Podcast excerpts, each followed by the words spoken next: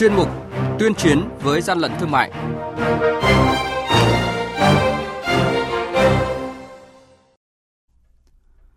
Thưa quý vị, thưa các bạn, chúng ta đang trong tuần lễ thương mại điện tử quốc gia. Chương trình 60 giờ ngày mua sắm trực tuyến Việt Nam Online Friday cũng đã chính thức khởi động từ 0 giờ sáng nay.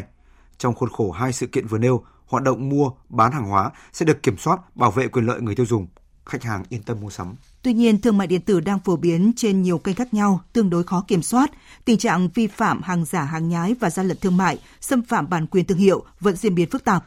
Cơ quan chức năng tăng cường kiểm tra giám sát nhưng vẫn cần sự góp sức của người tiêu dùng. Phóng viên Bá Toàn phản ánh thực tế này trong chuyên mục tuyên chiến với gian lận thương mại ngay sau đây. Hàng nhái, hàng giả, hậu quả khôn lường.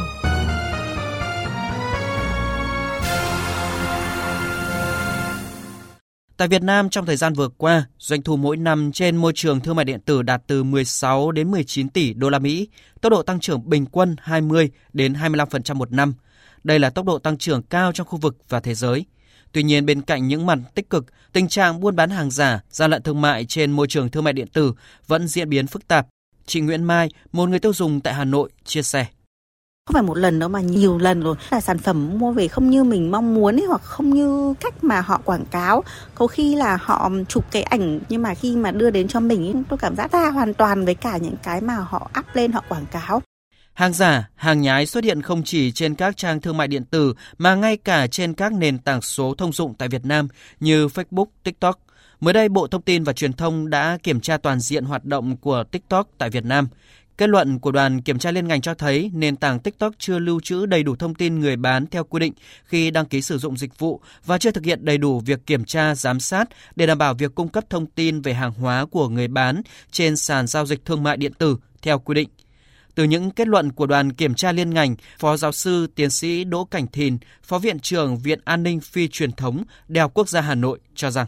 nếu cái việc này mà không được ngăn chặn, hậu quả vô cùng lớn, tác động đến người dùng, hàng giả, hàng cấm, hàng nhái, ảnh hưởng đến việc quản lý thuế, rồi đến cái chất lượng sản phẩm, đến sức khỏe của người tiêu dùng, đến xâm phạm đến sở hữu trí tuệ, gây ra một phức tạp trong nền kinh tế. Cho nên là ngăn chặn những cái nền tảng xã hội và cái thương mại điện tử trái chiều tiêu cực là điều rất cần thiết. Thời gian qua, lực lượng quản lý thị trường cả nước đã phát hiện xử lý nhiều đối tượng kinh doanh hàng hóa có dấu hiệu giả mạo nhãn hiệu, hàng nhập lậu, hàng không rõ nguồn gốc xuất xứ với quy mô lớn, như vụ việc kiểm tra tại 3 tổng kho cửa hàng kinh doanh hàng giả, hàng lậu lớn trên địa bàn tỉnh Tuyên Quang.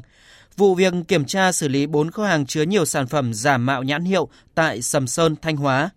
Mặc dù đã tích cực vào cuộc ngăn chặn xử lý nghiêm các hành vi vi phạm, song vấn nạn hàng giả, gian lận thương mại, hàng lậu vẫn chưa có dấu hiệu giảm nhiệt.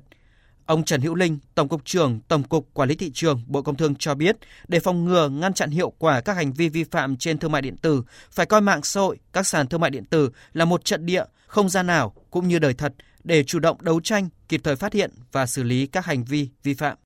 Internet đang là một cái mặt trận mới, rất nóng bỏng. Ở đây phải nói là một mặt trận rất là khó khăn. Thế thì chúng tôi cũng đã mời tất cả các cái bộ ngành liên quan để cùng triển khai đồng bộ các cái hoạt động để mà chống hàng giả trên môi trường thương mại điện tử. Từ việc là làm sao để chống thất thu thuế trên thương mại điện tử, đến cái việc là làm thế nào mà để dùng những cái biện pháp kỹ thuật Internet để mà truy tìm được cái dấu vết của những người bán hàng trên mạng. Chúng tôi cũng sẽ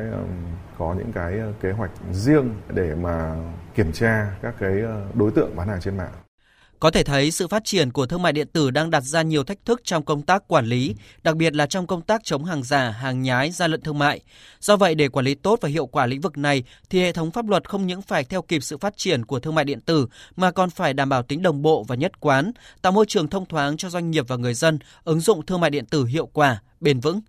Theo Bộ trưởng Bộ Công Thương Nguyễn Hồng Diên, thời gian tới, Bộ Công Thương sẽ tập trung rà soát các quy định pháp luật, phân cấp, phân quyền cho địa phương nhằm quản lý toàn diện giao dịch giữa người mua và người bán trên môi trường thương mại điện tử.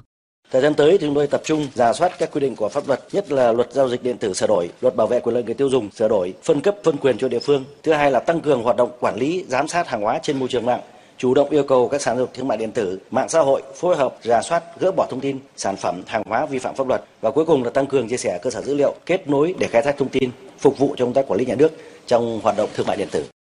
Hiện nay, tình trạng giao bán hàng giả, hàng nhái qua sàn thương mại điện tử đang gia tăng, các thủ đoạn ngày càng tinh vi hơn và nhóm nạn nhân mà các đối tượng lừa đảo nhắm tới cũng đang có sự dịch chuyển. Do vậy, cùng với nỗ lực của các cơ quan chức năng, người tiêu dùng cũng cần thể hiện vai trò và trách nhiệm của mình, nói không với hàng giả, hàng kém chất lượng, hãy luôn cảnh giác trước khi thao tác mua hàng trực tuyến trên sàn thương mại điện tử và mạng xã hội. Đồng thời, thường xuyên cập nhật thông tin mới nhất về các biện pháp bảo vệ thông tin và quyền lợi cá nhân.